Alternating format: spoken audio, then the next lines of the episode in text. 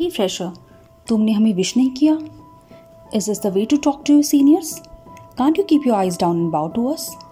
Hey, is this the way to dress up? I mean, why? Is it a crime to be a junior or a fresher? And why the hell are the fresher treated that way by the seniors? What do they try to prove by it? Hello everyone, I welcome you all to Suno Suno. Nalini is on this side, and today's topic of discussion is ragging. Is it an offense? It's definitely a crime. I seriously do not know from where to start. Okay. Firstly, go and Google it. Ragging has been one of the most troublesome issues in India. In the name of introduction, the seniors tend to demoralize and defame the juniors by verbal abuse and harassment. Though it is banned in India, but the question is is it banned completely? And is it really required by the seniors to break the ice among the freshers by means of ragging? Okay, so if you need a conversation to start, it can be done by a healthy gesture.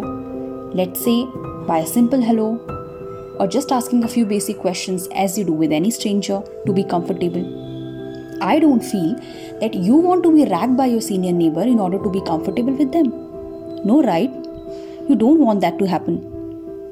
Okay, a healthy conversation is fine and appreciated but I wonder if being respected is a task or kind of a quest. And death is not always required to open the eyes wide or to believe what the truth is. Also, this fact cannot be denied that even after the ragging being banned and getting anti-ragging regulations from different government bodies, it's still happening behind closed doors. It is really a matter of shame that nobody from the so called scornfuls comes in front and stops the act. Either they join the crowd or they try to neglect what is going on.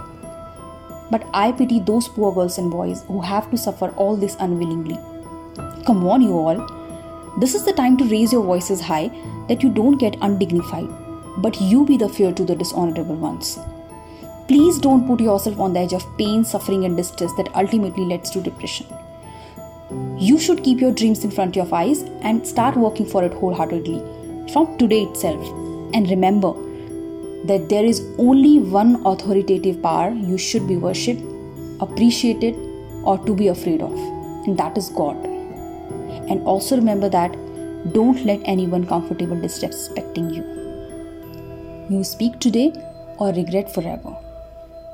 So, these were some of my genuine thoughts that I really wanted to share with you to actually make you feel to try to speak for yourself and anyone who is going through it and I'll catch you very soon with my good thoughts on Suno Suno. Tab tak, keep shining, keep loving, and keep hustling because great things happen to only those who hustle. Me signing off for today. Take care and bye bye.